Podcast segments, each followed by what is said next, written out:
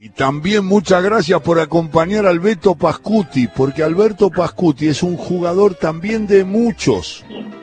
Porque Alberto fuiste y te la tenés que bancar, Alberto, ¿qué vas a hacer? Es así.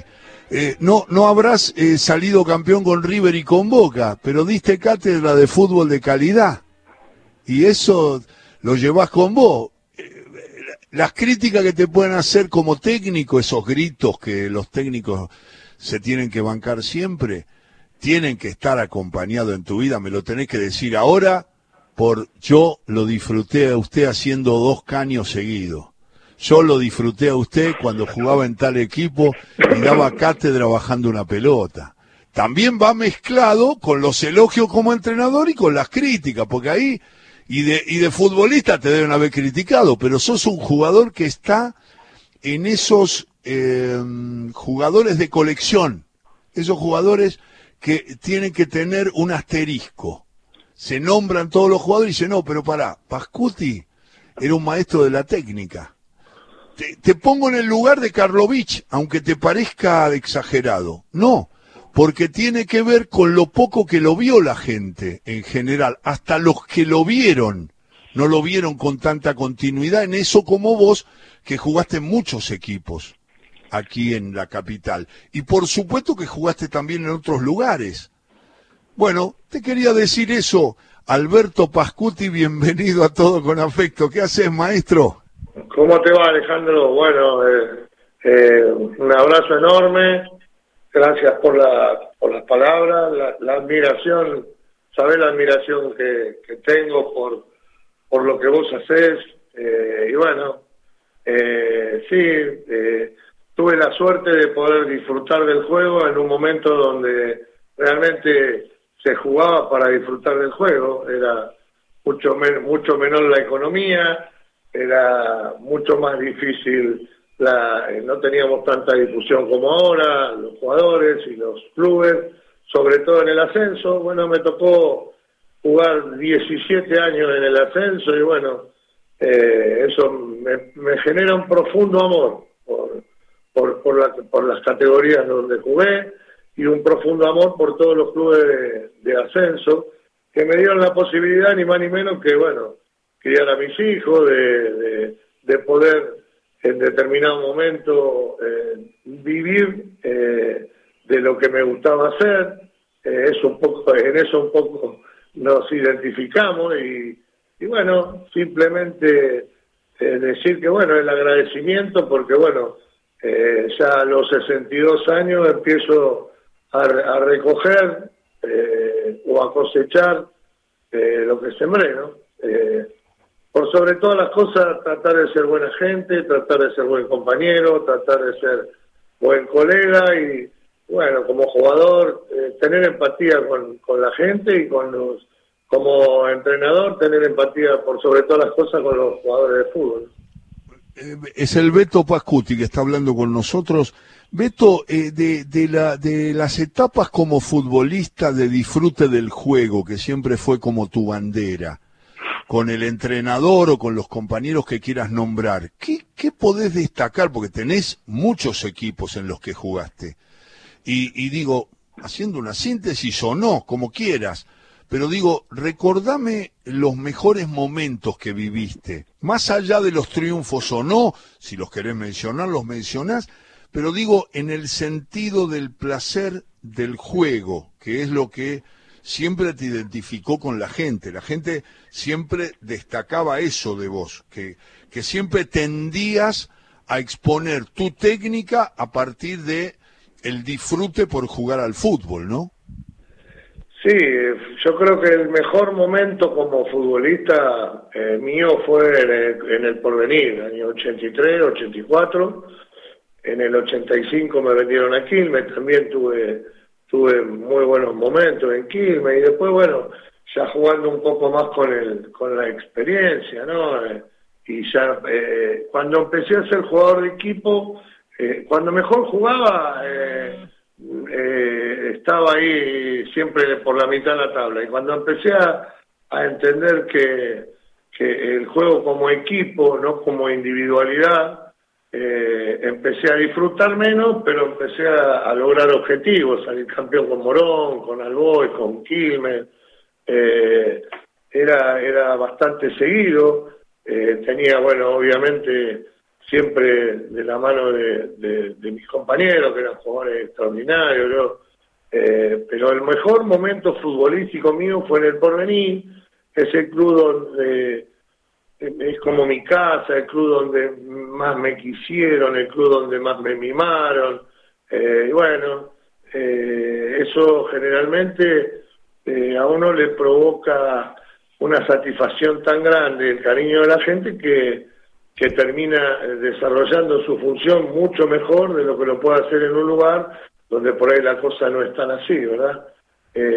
yo creo que he tenido momentos que en el porvenir, y lo digo con, toda la humildad del mundo, donde si jugando de esa forma en primera división no hubiera jugado la selección argentina. Era, era muy bueno lo que, lo que me tocó vivir en el porve.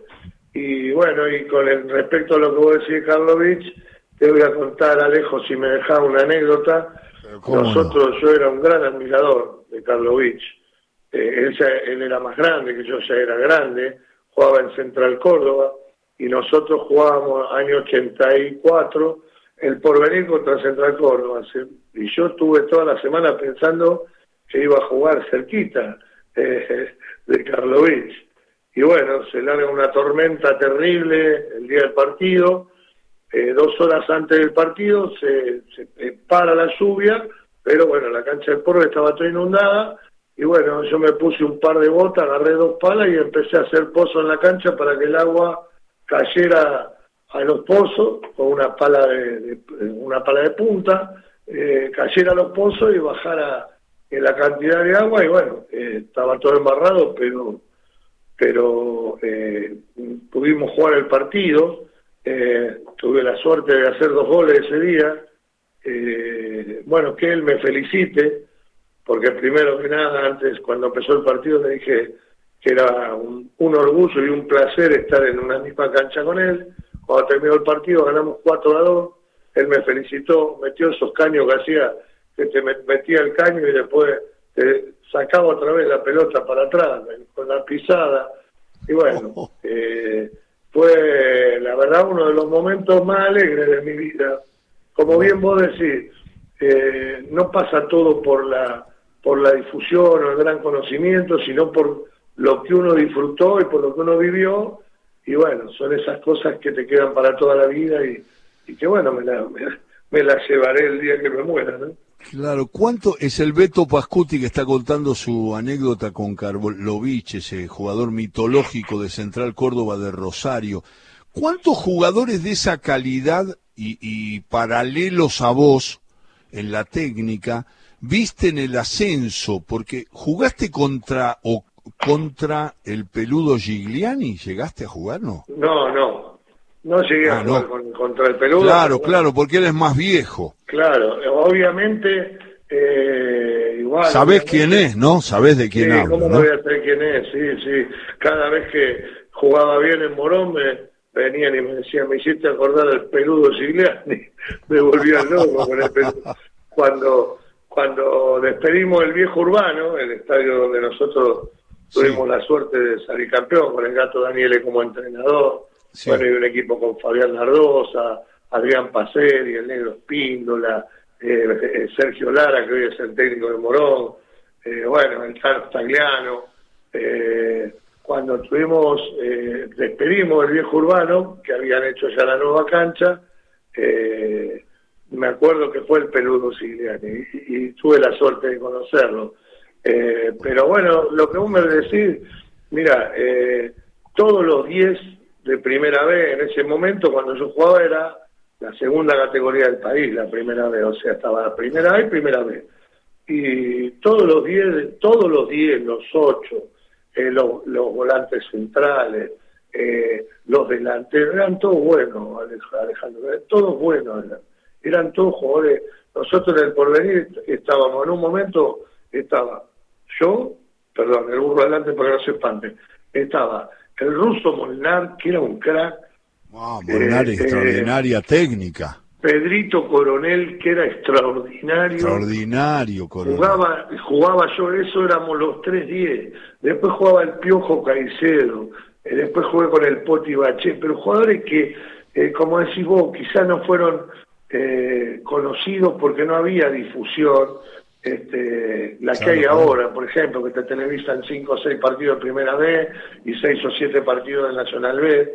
Pero pero era, había en todos los clubes, yo me acuerdo de Gustavito Grondona, que era un jugador, pero bueno, sé que bien jugaba, Este, yo lo sacaba siempre porque obviamente el pobre Arsenal era medio un clásico y siempre lo sacaba con lo mismo, le decía que jugaba porque padre era el presidente. Y Gustavo se calentaba y, muchas veces lo terminaban echando. Y yo se lo hacía a propósito porque sabía que Gustavo enchufado no ganaba el partido. Este, qué sé yo, Burruchaga, en Arsenal, eh, hay muchos que han tenido Sí. eh, la suerte eh, de Jugar de- en primera con continuidad, claro. Claro, claro. Y bueno, Como el caso de y- Burru, pero, pero me hiciste muy bien, porque estoy charlando con el Beto Pascuti y le muestro los jugadores que yo vi en Defensor de Belgrano, por ejemplo. Cuando Oh. vi, vi jugadores que eran, lo- los, los entrevisto ahora, a lo mejor, como yo soy un poco bastante más viejo que vos, No tanto. Bueno, pero soy bastante más, porque tengo casi 66 ya, entonces te Ah, saco bueno. unos años. Me lleva algunos, sí. Te, te llego a algunos. ¿Cuánto tenés vos, Beto? 62. Por eso, cuatro años. Es poco y mucho. Sí, no es nada tampoco. Y es mucho en otro sentido. Pero yo, por ejemplo, veía a jugadores como Juancito Larrea, como Parodi de defensores, los jugadores que tenían una técnica. Yo vi jugar al peludo Gigliani. El peludo Gigliani era una cosa loca, ¿eh? Claro, claro. La Bruna se, se- de- estaba desesperado por llevarlo a River, este, porque era un jugador con una técnica. Yo vi cada jugador. Vos nombraste, eh, me estoy acordando de uno de Unión que me nombró eh, Guillermo Abas, con quien hice el curso de técnico, Guille Divino, eh, lo recuerdo siempre, que eran los, me habló de los, en Unión, pará, los hermanos Sana, el mago Vitale. Ah, también. también. ¿Sabés lo que jugaba Vitale? Tiraba los penales en Rabona. Estaba loco. Sí, Pero esos jugadores de la técnica, el mito, que es verdad además, que se generaba al lado de, más, más, mucho más viejo, Coco Rossi, que ya no está y que fue un maestro del fútbol, Coco con los caños, de, a, a Pisuti le metió tres seguidos. Y, y, y vos, y vos que estabas, que, que era lo de lo- lo- los caños, esos tuyos que son para la historia, que quedaron para la historia, porque eran arabescos de la habilidad, muestrario de la, de la, de la, de la técnica que se tenía, y que hoy en día, y ahora te hablo como entrenador, como maestro de entrenadores, como con el grupo que tenés y que he ido a disfrutar de charlas y a escucharlos, sí. la verdad te digo, la técnica no pasa nunca de moda. Siempre establece la diferencia, porque yo te voy a hacer una pregunta y espero una reflexión. Lo hablo con mi amigo Hugo Merlo, que sabe un montón de fútbol, que es un futbolero natural. ¿Qué pasó con el cambio del seleccionado en este tramo que terminó jugando mejor? Y pasó lo Chelso. Pasó lo Chelso que juega de enganche Claro. y que tira paredes cortitas con Messi y, que, y que tiene técnica para pasar la pelota en corto y en largo. Eso pasó. Sí, hoy hablamos de, de- o sea, lo que cambió en, en definitiva es el es el, eh, el lenguaje un poco, Alejandro. Después el fútbol es siempre el mismo. Yo estaba mirando el otro día el, el- el año 89-90, me mandaron un, un partido Morón-Chicago, que nosotros jugábamos, peleábamos el campeonato Morón-Chicago, imagínate, 25 mil personas en la cancha, eh, tribuna de visitantes y tribuna local eh, repleta, y, y, me- y siempre me hablaban de, de pase, de- ahora que hablan del pase entre líneas, y yo no me acordaba, y yo miré, miré el partido y, yo eh, de golpe agarraba la pelota y salía para un costado y metía un pase entre líneas, y a los dos minutos metí otro pase entre líneas, y yo digo, bueno, este es el famoso pase entre líneas, a mí no me lo enseñaron. Eh, sí creo que hoy la tecnología eh, está ayudando mucho al fútbol, que hay que, bueno, tenemos que la obligación de ayudarnos, no solamente eh, como los que queremos, los que somos entrenadores, tenemos la obligación y los que somos formadores mucho más, pero yo siempre que dirijo un equipo, me gusta que mis jugadores tengan cierto grado de rebeldía. Yo en Albois, un partido, me acuerdo, estábamos jugando contra Armenio, también tuvimos la suerte ahí de salir campeón, y ese partido contra Armenio jugaba el Rulo González, que era un 5, que era un 5 que jugaba eh, bárbaro. Un disparate. Y, bueno, y Mario Rizzi, que era el técnico, me decía que yo, aunque sea, le haga sombra al Rulo González. Y yo pensaba, para mí, para mí, eh, pensaba, bueno, yo soy el 10 y él es el 5, me tiene que marcar el Rulo González a mí, no lo tengo marcar yo a él. Eh, bueno, y me gritó, y el Rulo hizo dos tres jugadas y, y Mario no sé qué me dijo, bueno, pues, pues marcarlo o algo así. Y bueno, yo seguí pensando de la misma forma durante el partido y recibí una pelota a espalda del Rulo, encaré un central, lo va a meter y metí el gol. Y salí corriendo y me fui para el banco y le digo, ahora sacame y pone uno que marca el Rulo González que vamos ganando. Eh, y no era una falta de respeto, era rebeldía.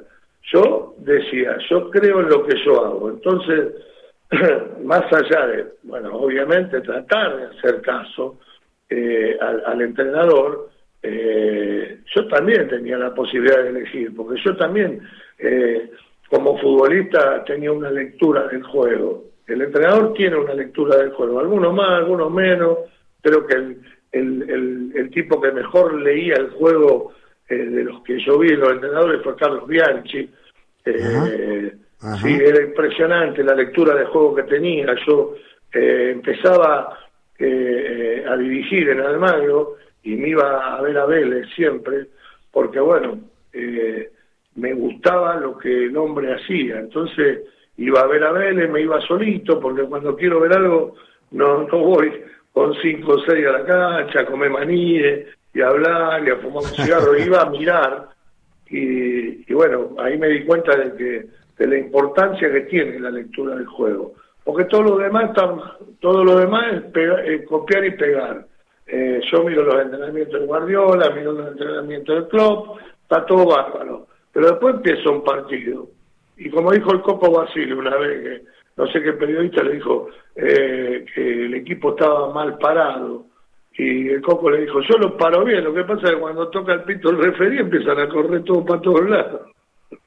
Este, entonces, yo digo, eh, como alguna vez dijo Dante Panzeri, ¿no? la dinámica de lo impensado, eh, yo creo que el fútbol, cuando, cuando le quitemos todo, eh, cuando le quitemos todo eso que, de lo que estamos hablando, Alejandro, yo creo que va a perder, eh, va a perder mucha, eh, mucha, ¿cómo te podría decir? la gente no, no le va a gustar tanto mirar fútbol. Yo creo que el fútbol tiene que tener, como decimos, un Lochelso, bueno, ni hablar de Messi, esa clase de jugadores tienen que tenerla, más allá de que, bueno, eh, hoy se dan circunstancias donde el entrenador le da un montón de herramientas más al jugador para que para que el día que no está fino pueda eh, zafar, digamos, ¿no? Pero además, Beto, eh, estoy hablando con el Beto Pascuti a través de Todo con Afecto en Radio Nacional. Con el Beto estábamos analizando el juego y él decía, de, yo le decía de la vigencia de la técnica, le daba el ejemplo de los Chelsea en el seleccionado y, no meterme en una discusión, porque se sabe que la vigencia de la técnica es eterna, porque los jugadores que nombraste y que podemos nombrar cientos de jugadores que hacen la diferencia. Eh, en este momento los que están escuchando el programa están haciendo este, eh, relación con los jugadores que ven acá, que vieron hace poco o hace mucho y que siguen viendo en Europa, que son los que establecen la diferencia en los mundiales, en la técnica. Me salió, me apareció Mbappé, pero también me apareció eh, otros jugadores, no solamente Mbappé, y no como único ejemplo, sino como un jugador que puede armar una jugada que puede definir un partido. Neymar, me aparece ahora, me empiezan a aparecer todos. Está bien, pero y, yo te digo, Alejandro, eh, ¿qué, ¿qué, podemos decir de un tipo como Zlatan, verdad? Que aparece en un Milan que estaba eh, revoleando la cola todo, y el tipo con cuarenta y pico de años aparece a jugar y con esa con ese talento que tiene porque a veces ni siquiera corre. Sí. y con ese talento puso al Milan en un lugar de privilegio. Es, extraordinario. A mí me, me, me, emociona ver esa clase de jugadores de verdad. Esos son irrepetibles son eternos y estuviste bárbaro, eh, Pascuti, en nombrarlo a Ibrahimovic. Pero no era, mi intención era también, para que no se arme una pelea, que nosotros estamos hablando solamente de los jugadores de técnica, porque Panzeri también decía la armonía, el fútbol, armonía entre desiguales, en un sentido, Pavoni y Bocini. Es decir, los tipos que dan equilibrio, que, que son especialistas en, en, interceptar, me acuerdo, vos lo habrás visto también como yo, yo creo que lo vi más que vos, pero vos también lo viste a Telch, por ejemplo. Sí, sí, yo lo vi jugar, sí. Telch era un maestro, porque Telch te adivinaba el pase y en el, como dice Fontana Rosa, en el mismo paso te daba, le daba la pelota a Rendo, o sea, no tardaba nada en abrir lo dice el negro extraordinariamente bien, que en el mismo corte no tenía que hacer dos movimientos. No, Entonces, en el anticipo pasaba la pelota. Anticipaba y ya tenía visto a quién le iba a pasar. Pero vos miras a De Bruyne y, nosotros lo estudiamos eso, y el, el tipo, eh, hay, infinidad de jugadas donde eh, va a buscar la pelota y antes de recibir el pase gira la cabeza para los dos costados y ya sabe eh, eh, ¿Cómo está? Eso es lo que yo llamo lectura de juego. El tipo va, antes de recibir la pelota, antes que le llegue al pie, ya sabe a dónde la va a pasar. y eso que está... Son talentosos, aunque no gambeten, aunque no tiren caño. No estás hablando en el pase, en el pase es entre líneas, estás hablando de Bocini. Ah, porque Bocini, justamente, justamente ese pase cortito para Alzamendi o para Percudani que hacía, ese pase entre líneas lleva su nombre. A mí Maradona, Riquelme me han dicho, hice un pase de Bocini, porque ya tiene la marca. y, es lo que vos acabás de describir, Beto, que es que el tipo eh, estaba mirando antes la jugada. Yo escuché una vez a Bocini y le preguntaron cómo hacía para jugar tan bien. Y lo contestó de una manera tan simple como de la manera que jugaba. Dijo, me paro donde no hay nadie y se la paso al que está solo. Eh, y la verdad que es una definición maravillosa y, tan simple, ¿no? Me paro donde no hay nadie, o sea, buscaba una posición para recibir y se la paso al que está solo. Y era lo que hacía. Más allá de que a lo mejor por ahí, como el gol que le hizo a Gatti por arriba de la cabeza, eh, hacía cosas de un jugador superlativo, ¿no? Son como decís vos, son jugadores diferentes. marcan rumbos. Marcan rumbos. Yo conocí dos solos que reunían todas las condiciones. Vi jugar dos solos que reunían todas las condiciones. Y fueron Pelé y Maradona. Porque esos tenían todo. Tenían Te iba a preguntar porque le pregunto a todos y al Beto Pascuti me gusta. Yo siempre termino las entrevistas preguntando eh, si viste algún jugador arriba de Diego, ¿los pones en el mismo plano? Y eh, cada uno en su época. A mí las comparaciones... ¿No te eh, gustan? No me gustan porque lo disfruté a Pelé menos, porque era chico. y bueno, por una cuestión de nacionalidad, por una cuestión de empatía, por una cuestión, y me emociono, mira, de, de, haber llorado en la última semana eh, no menos de tres veces por día cada vez que veía algo en la tele, eh, por todo lo que regaló Diego, por todo lo que, como, como decían, no importa lo que hiciste vos por vos, importa lo, a mí me importa lo que hizo por mí, y, y en esto voy a hacer un, un párrafo aparte. Yo tuve charla, eh, vivía cuando vivía con Claudia, vivía acá a la vuelta de mi casa. Claro. y bueno, tuve algunas charlas, pero eh, a mí no me interesa todo lo demás, me interesa lo que él hacía dentro de la cancha, dentro, dentro del, campo de juego, por eso digo a veces, eh, me molesta que, que en determinado momento eh, se hablen de cosas que no le importan a nadie, solo a los que a los que participan de esas cosas y nosotros a Diego no tenemos que recordar como lo que fue el mejor jugador de la historia de, nuestro fútbol y del fútbol mundial. Este, por eso digo que eh, hay que ser muy respetuoso de esta de esta clase de, de esta clase de jugadores, de estos artistas. Eh, yo veo un cantante y no me importa lo que hace de su vida privada. Me, quiero lo quiero escuchar. Veo un pintor y quiero el cuadro. No quiero saber qué hace. A mí no me interesa. Y a mí me parece que desde ese lugar, como sociedad, todavía nos falta mejorar mucho, tratar de, de, empatizar con, con el resto. Sí, por ahí eh, idealizar, idealizar eh, de alguien que teniéndola eh, le hubiera sido mucho más cómodo y más fácil no enfrentarse a todo lo que se enfrentó. Pero bueno, él mantuvo su... su, su eh, nunca se olvidó de sus principios, nunca se olvidó de sus comienzos, nunca se olvidó de su gente. Y bueno, en cierto modo, bueno, yo me identifico con ese tipo de pensamiento, entonces eh, lo, lo adoro como persona también te estamos te estamos acompañando todos los que los que hacemos y los que los que escuchan el programa. Eh, eh, Beto me dejas tres tres entrenadores y por qué en una frase que te marcaron en tu trayectoria o tenés más no yo mira tuve grandes entrenadores yo tuve eh, a Albamino Veira a Roberto Rogel a Roberto Perfumo eh, ah, pero si vos me preguntás, te tengo que decir que, mira, como, tácticamente el mejor entrenador que tuve fue Juan Carlos Merlo. Yo lo tuve en el porvenir. Uh, era un qué grande, Juan Carlos. Además, bueno, estoy un goleador. Estoy en la escuela, que es el director ahí en, Avellaneda.